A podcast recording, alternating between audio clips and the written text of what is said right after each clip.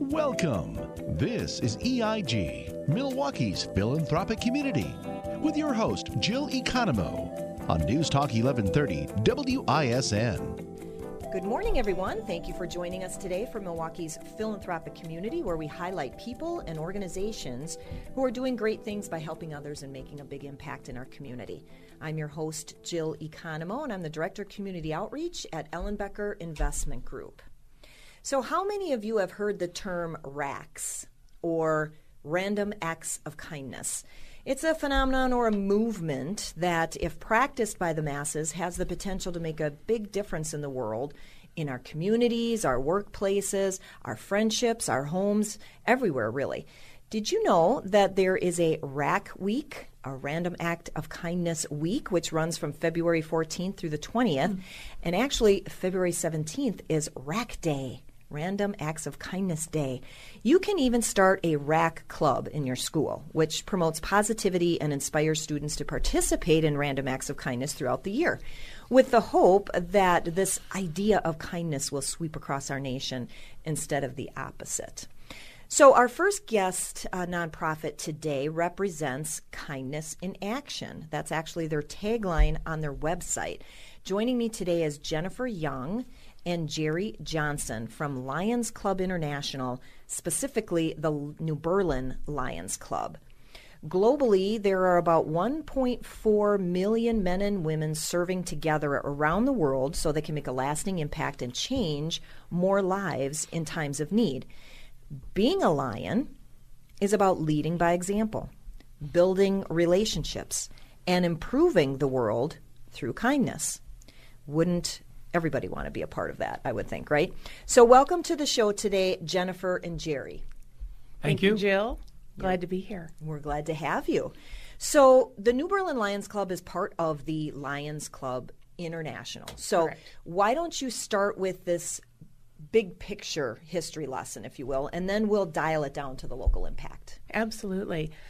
So the Lions Club is, we like to joke that it's the largest service organization you've probably never heard of. Lions Clubs are all over the world, and they help quietly in all of the neighborhoods where they are at. So there are more than one point four million people who serve in over two hundred countries. Mm-hmm. And it is just amazing, all of the work that they do. And every every country has a slightly different flavor of, of what their clubs focus on. But Lions Clubs International was actually formed back in nineteen seventeen in Chicago with a man named Melvin Jones. And right in Chicago? Right in Chicago. Okay. And it was just a small organization, and they got together, and they started having an annual convention.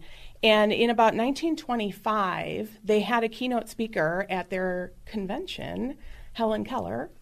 And at that point in time, the Lions Clubs were really focused on community service. And Helen Keller challenged this group to become Knights of the Blind and help in the crusade against darkness.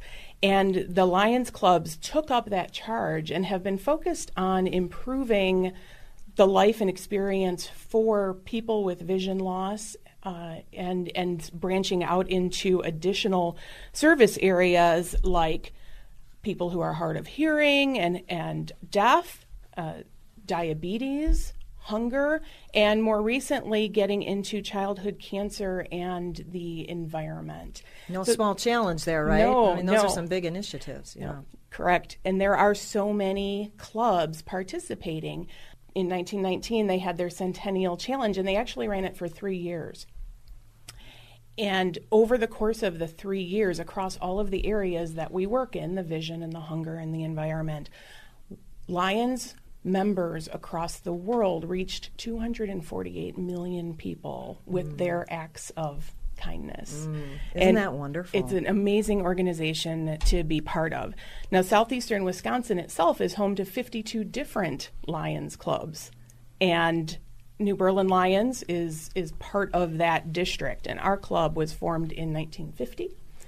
So we've been around for over seventy years. We started out with twenty-five members and now have over sixty. Nice, nice. Well, that's a great history lesson. Uh, many of those things I wasn't even aware of, so thank you for sharing that. Um, what is it, though, about the Lions that made you want to become a Lion? Oh, that's a great question. Uh, I actually joined the New Berlin Lions back in twenty fifteen, and I joined because of my dad. He, he was a Lion since nineteen eighty-six. Uh, he was part of the Genoa City Lions.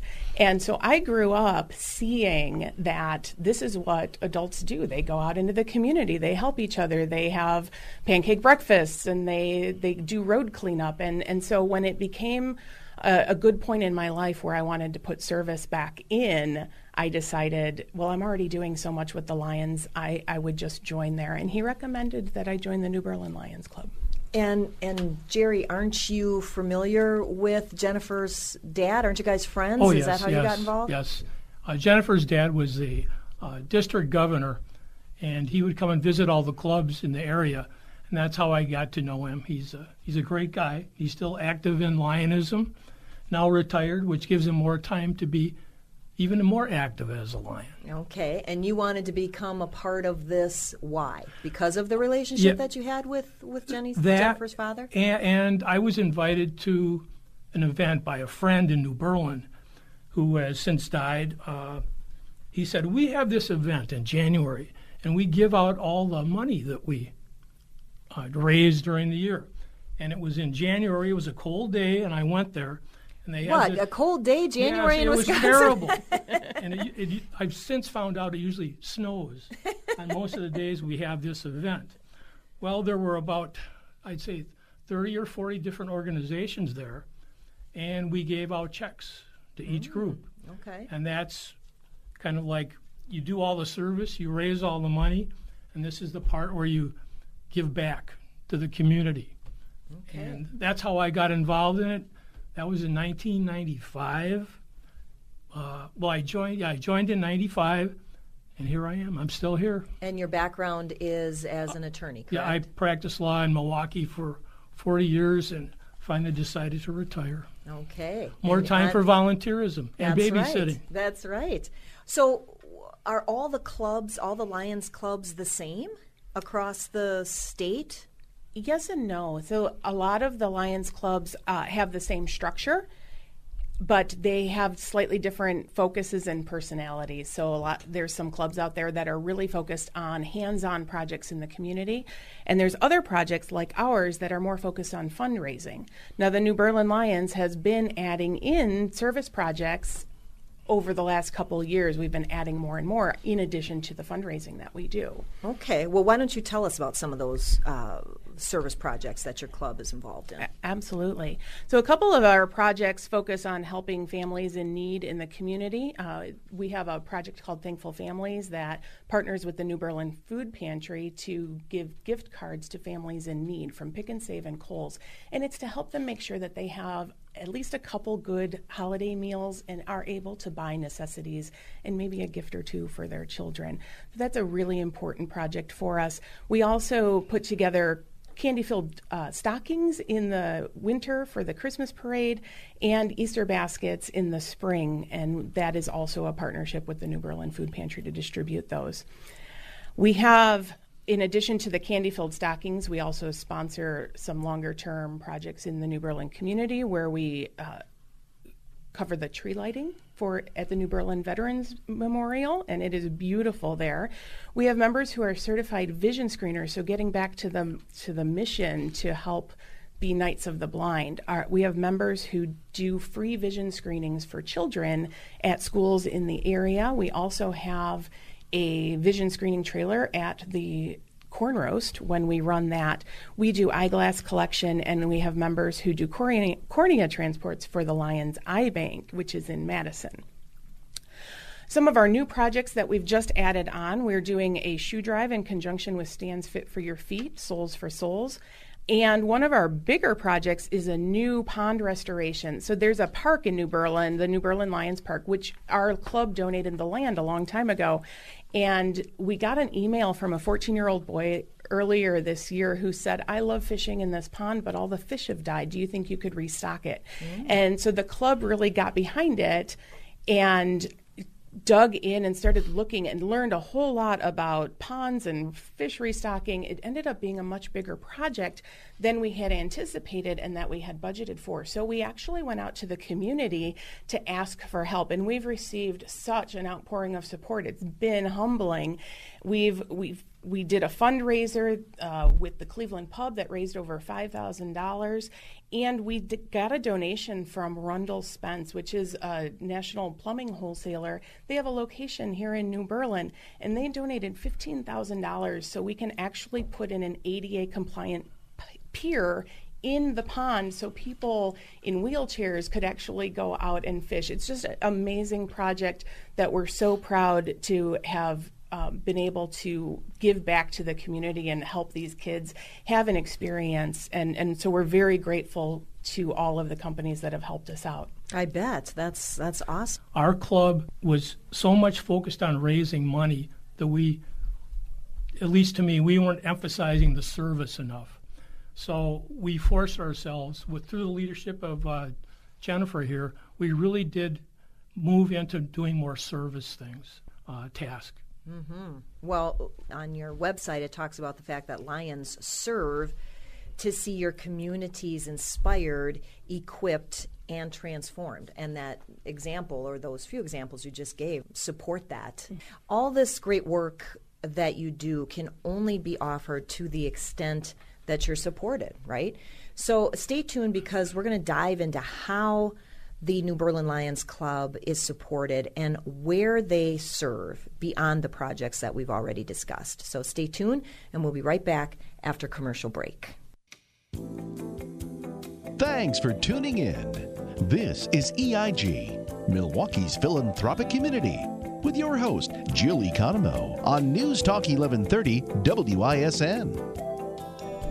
Welcome back. I'm your host, Jill Economo, and I'm talking with Jennifer Young and Jerry Johnson from the New Berlin Lions Club. Like most nonprofits, you're only able to serve or offer services to the extent that your dollars carry you. So how do you raise the money? How does New Berlin Lions Club raise the money that you distribute to the community? We have two big annual fundraisers. The Corn Roast is the one that everyone knows about at the State Fair. It's the first Thursday of August. That's the first day of it, and it runs for eleven days. And the other one is the New, New Berlin Fourth of July Festival at Malone Park, where it's usually a three-day event, and we uh, uh, sell beer, uh, wine, and then we also have, uh, we sponsor a band. That's, and we're at the west end of Malone Park, so be sure and stop in. Okay. And, and, and we have a couple other things. We have a And I had mentioned earlier that uh, we had tried to get into some other fundraising, perhaps. Uh, we have a, we had a Valentine's Day raffle last year where we raised five thousand dollars, a fifty-fifty raffle. And then we have also started doing pop-up corn roast potato bakes. We have these roasters that we have that we, at the fair that we bought. And why we, not then, we, right? Yeah, I mean, we used to rent them year yeah. after year, and we figured, why are we renting them? We could probably buy them and then go around and also lend them to other clubs. There you go. Uh, so we're we're all kind of in this together. Yeah. We're not one club versus another. It's we try and cooperate. In fact, uh, we have a number of members of other Lions clubs in southeast Wisconsin that volunteer and work at the Corn Roast. Nice, so. nice. Well, I'm sure many people are aware of the awesome corn roast at the State Fair, but they may not realize that it's the New Berlin Lions Club that runs it. So um, tell us more about that signature event. It started in nineteen fifty-seven, but it wasn't at the State Fair. It was at an, uh, Butler Days. Butler Days. Mm-hmm. We decided that this thing might work, and then we started small at the State Fair. The first couple of years, we maybe sold twenty thousand ears of corn, and then we decided it was going to be a big deal. Then we did some capital improvements out there. We actually built the stand. A lot of the Lions did their did the work out there. I didn't do it. I'm I'm old, but not that old. But a lot of the people were tradesmen, and there were plumbers and contractors, and so they did all the work. And over the, you know, we've been there forever. We hope we're, we're there forever. There's only one year that there hasn't been a corn roast, and that's because of COVID. And but uh, we still did. Yeah, we did. That's when we started the pop-up corn roast. Right. Okay. That was okay. a way we had to keep our name out in the community. Yeah. Uh, well, and and what's the state fair without corn in yeah. Wisconsin, right? I mean, you didn't you tell me before how many you've actually sold total? Yeah. Uh, Yeah, we get that question a lot. There, we we average about ten thousand ears a day. So over the course wow. of eleven days, that's one hundred and ten thousand ears, uh, depending on the weather and attendance, of course. But it is an amazing amount of, of corn that we move, and it takes a lot of people. And is it always from farms in New Berlin that you get the corn from? S- Southeast Wisconsin. Now, this particular last year, uh, we made a change, and our grower was from just north of Madison. Okay. So, okay. But, but whatever, wherever you're getting it, it's good stuff. Yeah. It is good corn. My daughter always works um, at Saz's right across from the corn roast, yep. and so we get our Saz's yes. sandwich, you, and we go and get our corn right across. You will right always find us. We're across from Saz's mm-hmm. and the Big Slide. There you go. Yep. Well, everybody will know so, where so that is, So if you is, can right? know where the Big Slide is, you exactly. can find us. Exactly. Um, well, you talked in the last segment about some of the service projects that you have. What are some of the things that you do with all this money that you raise? Well, we, we have a couple of, of uh, areas where we give money. We have what's called general donations, and that, those are things that we're particularly interested in in New Berlin. Now, for have we have the pond at Lions Park that we talked about. Uh, that that's really the big one. And then we have Thankful Families, I think that might have been mentioned. We partner with the New Berlin Food Pantry. And then the other two areas are Lions and Lions-related charities, and then money that's given away at the parade of checks. The, the Lions Club is a member of a larger group in southeast Wisconsin. It's called twenty-seven A one, and we donate money to those groups too. So there's a thing called the, uh, the there's a diabetes fund, there's a hearing fund, a sight conservation fund, leader dog for the blind. Now that's something people know about. They always see service dogs. Those dogs are trained in Michigan, by the way. And all the clubs donate into the districts, and that money goes to help train the dogs, the service dogs. And those are some of the things we do there. And then the big one is our parade of checks.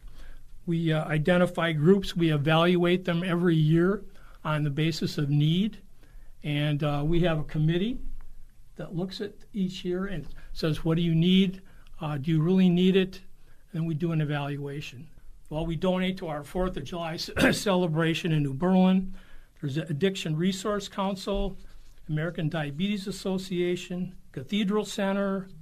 Uh, I can go on and on. But uh, And what's the amount that you typically donate at this annual parade of checks? I mean, well, is it an average? It's probably of... about one hundred thousand dollars total. If you add in the youth groups that we give money to that work as volunteers at the state fair. Okay. So, yeah, we're talking a large chunk mm-hmm. of donation dollars. And don't you also support local chapters of larger organizations? We do. Uh, we do have a, a number of groups that we work with. So in addition to the local charities, we give to the M S Society, the Cystic Fibrosis Foundation. We have given to the American Diabetes Association, Habitat for Humanity, and the Salvation Army. All of these organizations do great work both nationally and locally. Mm. And so we're we're happy to be able to support them in addition to the, the local areas. And I and I do want to just give a shout out too to the Wisconsin Lions Foundation, which runs the Lions Camp up in Rochelt, Wisconsin. We uh, a lot of the The clubs give support to that because it is a camp for children. It's a dedicated camp for children with a, a variety of, of different uh, disabilities, deaf and hard of hearing, vision impaired, diabetes, uh, and, and intellectual impairment. And they get to go to camp for free for a week and just be kids and be with kids who are like them, and mm. they're just there to have fun. And so it it is it is really humbling to attend a parade of checks, and I can understand why that made Jerry join the Lions Club, because it is awe-inspiring uh, and humbling to to hear all of the stories of the impact that you're having. And, and, and they also give have uh, weeks dedicated to adults as well. Oh, okay. And I, I okay. didn't know that initially, but I, that you learn something every year you learn new That's things right. about Lions. We, we never stop learning. Yeah. We keep growing. Um, all kinds of good stuff uh, that you talked about today, but we have limited time. So for those people that are interested in getting involved or learning more about what you have to offer, um, what's what's the best way for people to get a hold of you? Well, we are always looking for members and volunteers to work at the fair, so you don't have to be a member to work at the fair. If you are interested, we have a Facebook page, so you can look for New Berlin Lions on Facebook and connect with us there.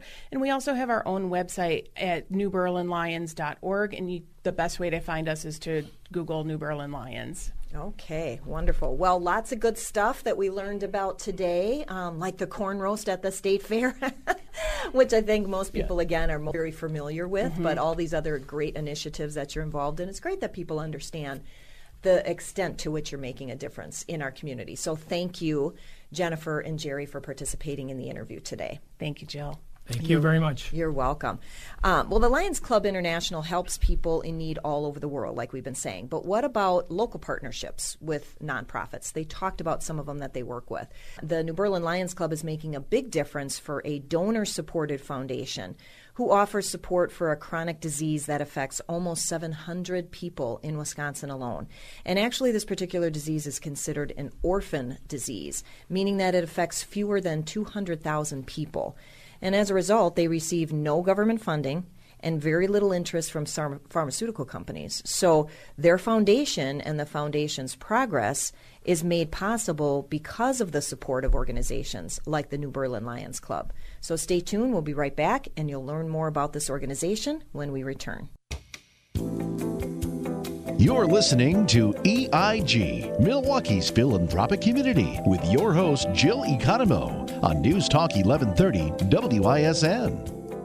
Welcome back to Milwaukee's Philanthropic Community, brought to you by Ellenbecker Investment Group. I'm your host, Jill Economo, and my next guests today are Kelly Salentine, Executive Director for the Wisconsin Chapter of the Cystic Fibrosis Foundation, and Laura Borner, whose daughter Rose is living with cystic fibrosis.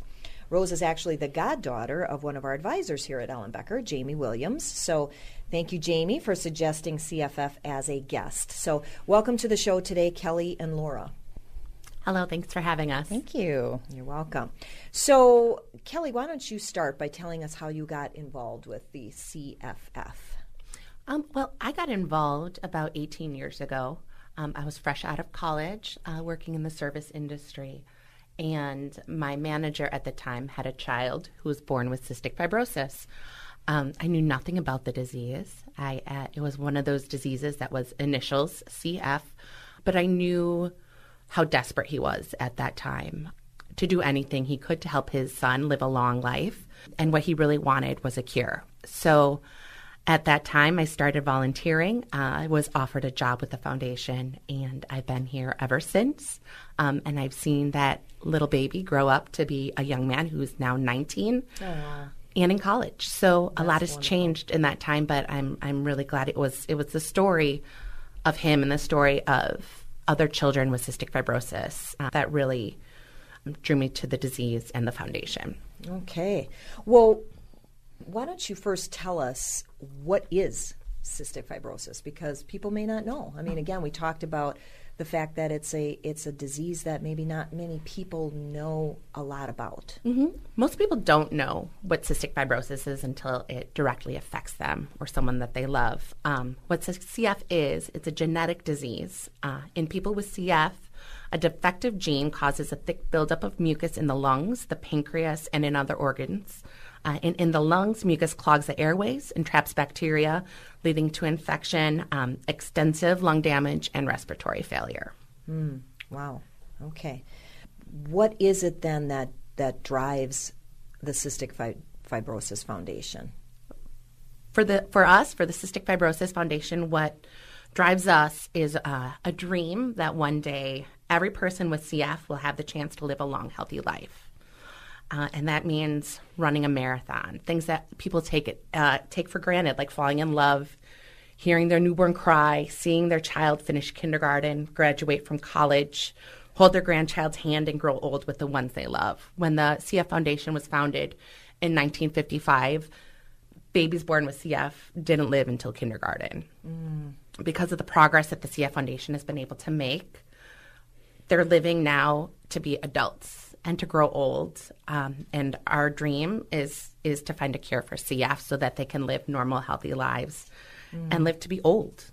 Well, and when you were talking about what it is exactly, again, I'm not very familiar with it, but you talk about some things that um, one might attribute to a severe upper respiratory issue or really severe cold, and I'm not, forgive me if it sounds disrespectful, I'm not comparing it to that, but that's why shows like this are so important, because people who aren't aware of things can now become aware of things. They'll know what to look for. They'll know how they can support people that they may know or people they may never know that uh, that live with this disease.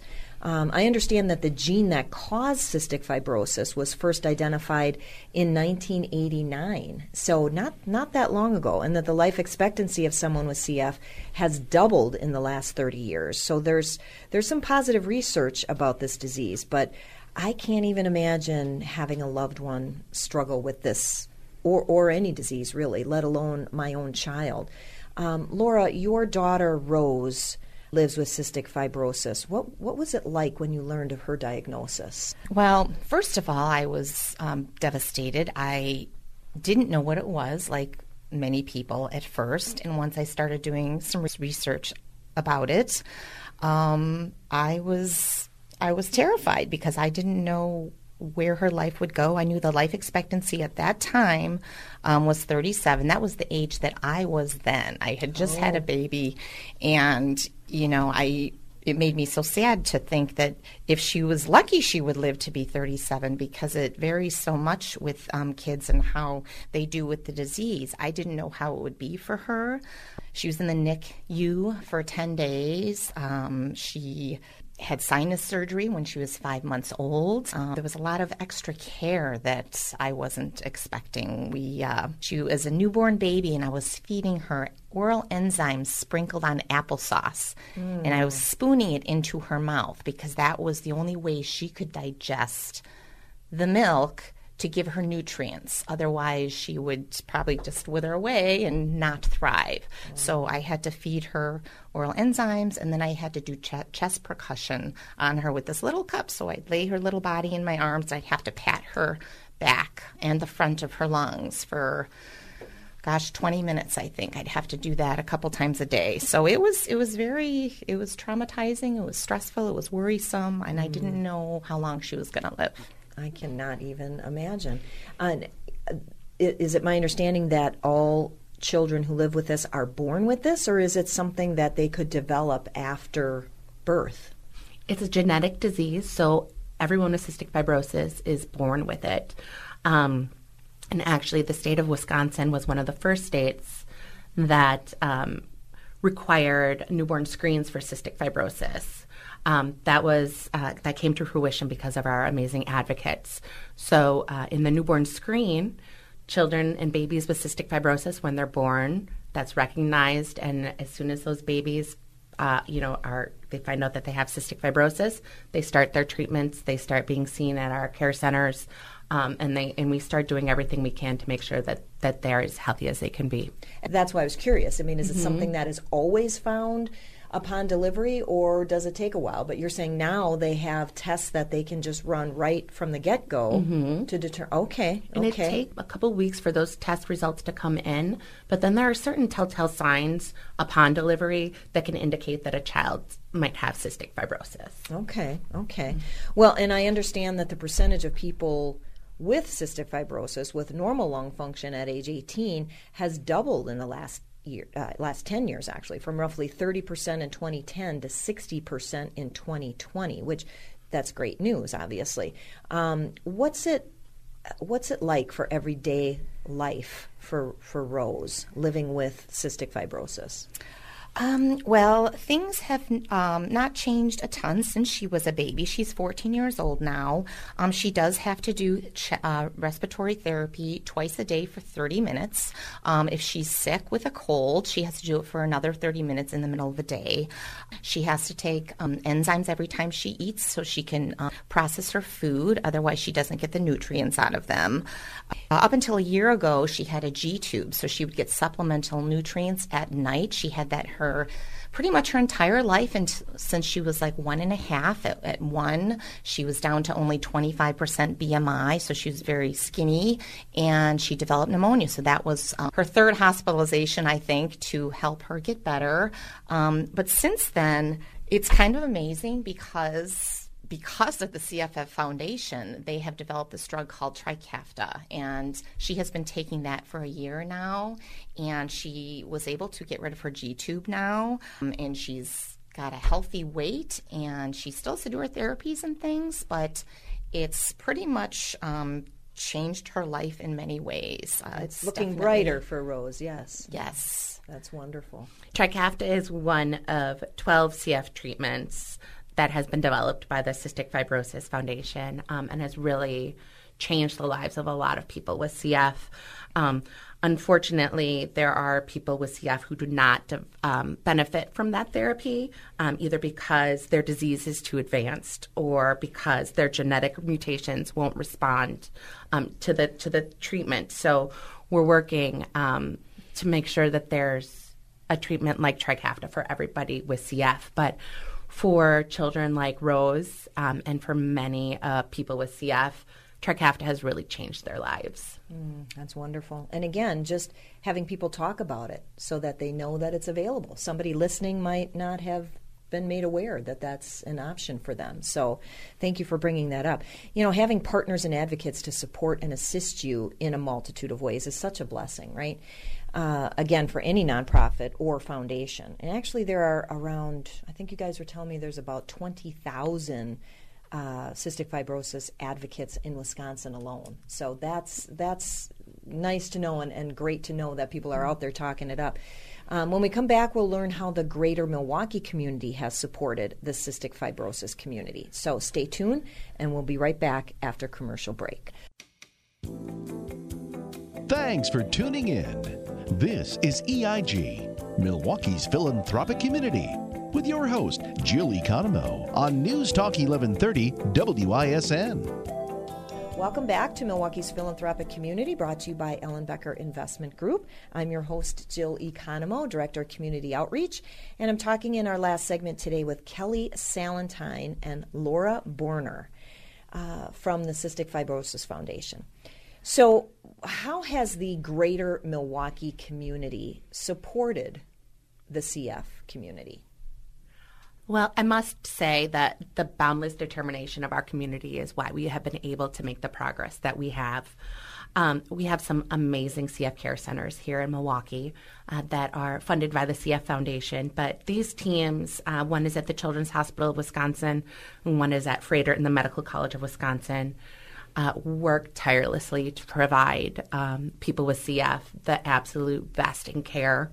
Um, and they also participate in clinical trials to make sure that we're able to progress our research. Um, but aside from our care center teams, we also have our amazing advocates uh, that help make sure that people with C F have access to the important care that they need. We have very, very generous donors um, that support our fundraising events throughout the year.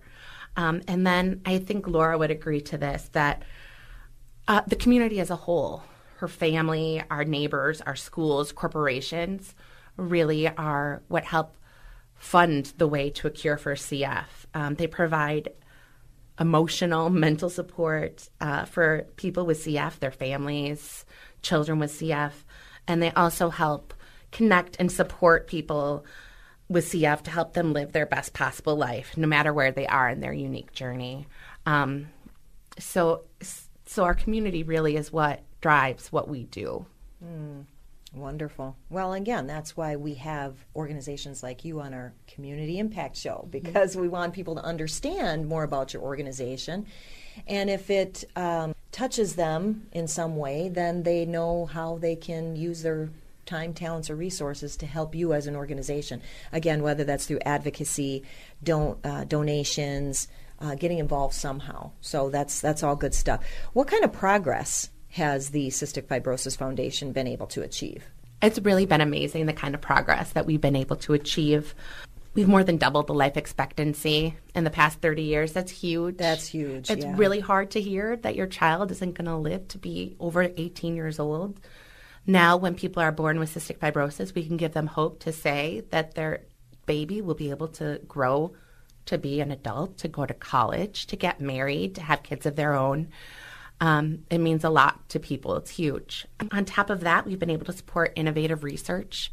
We're working Um, to be able to find a cure for cystic fibrosis um, that we'll likely be able to see within our lifetime. Um, That's huge. It's yes. huge. Yes. It's huge. So we're very fortunate that way. Absolutely. And then you've got grants.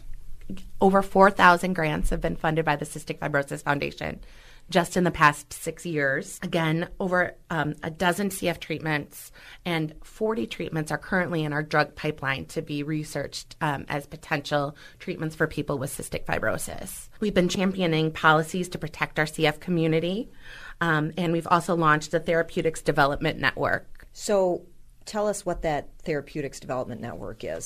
So today, the Therapeutics Development Network conducts uh, over sixty clinical trials annually at ninety-one research centers throughout the nation. Um, and this network is a hub for advances in key areas of research, um, like infections, advanced lung disease, um, and nonsense and rare mutations. So it really is kind of a way for us to catapult our research across the country in a collaborative way.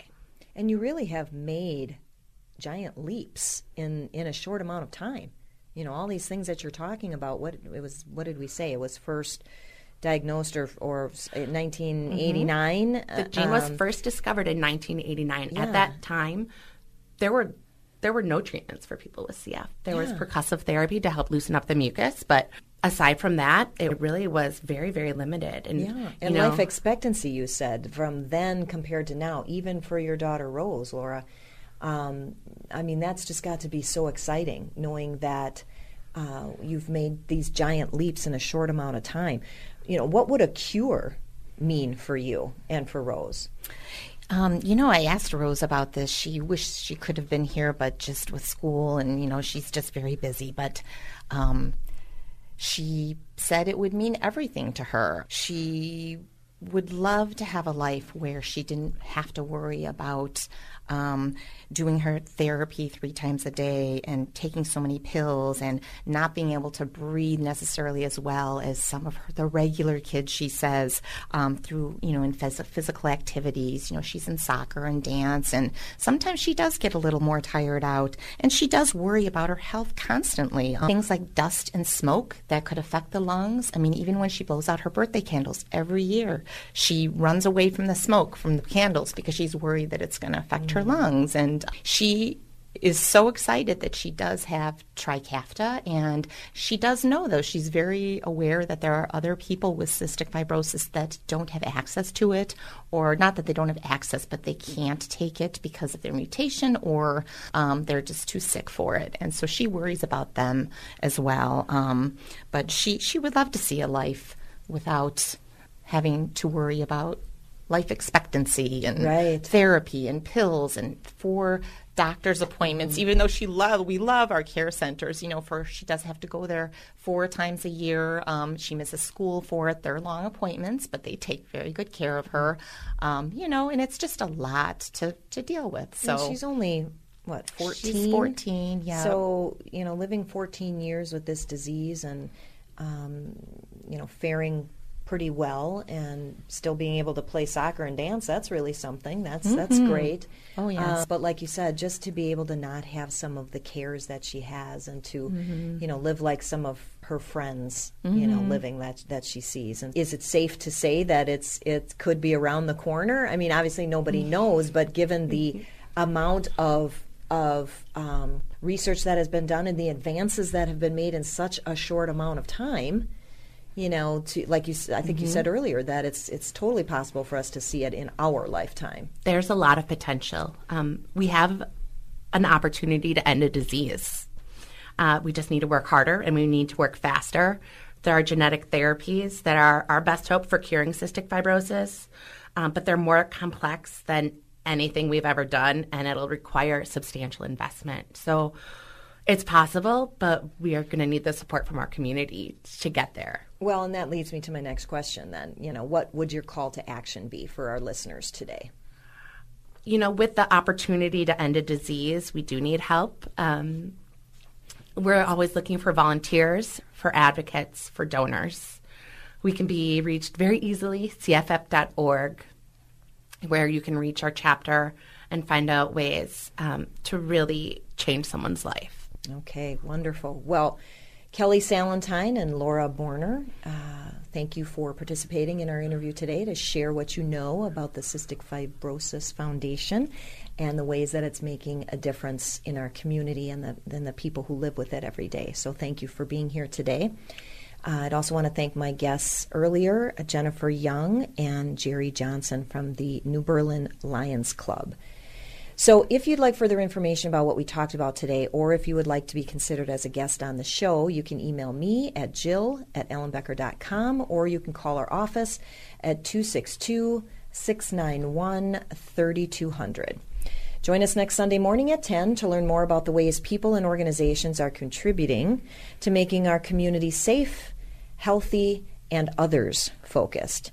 You can tune in to News Talk eleven thirty on your radio, or you can go to news talk eleven thirty dot com on your computer, or you can listen on your cell phone via the iHeartRadio app. I invite you to visit our website at ellenbecker dot com to listen to previously aired shows, or you can now listen on demand at Spotify, Stitcher, Google Play, or Apple Podcast. So if you know of someone who you think would benefit from the information we shared today, my call to action for our listeners is to share it. Share this great information with someone who needs to hear it. As they say, knowledge shared is knowledge squared. And then also think about how you can incorporate R A Cs, random acts of kindness, into your daily living. Everyone can benefit from extending and receiving kindness. It's a great way to be a blessing and give a blessing to others in our world. Thank you for tuning in this morning, and have a great day.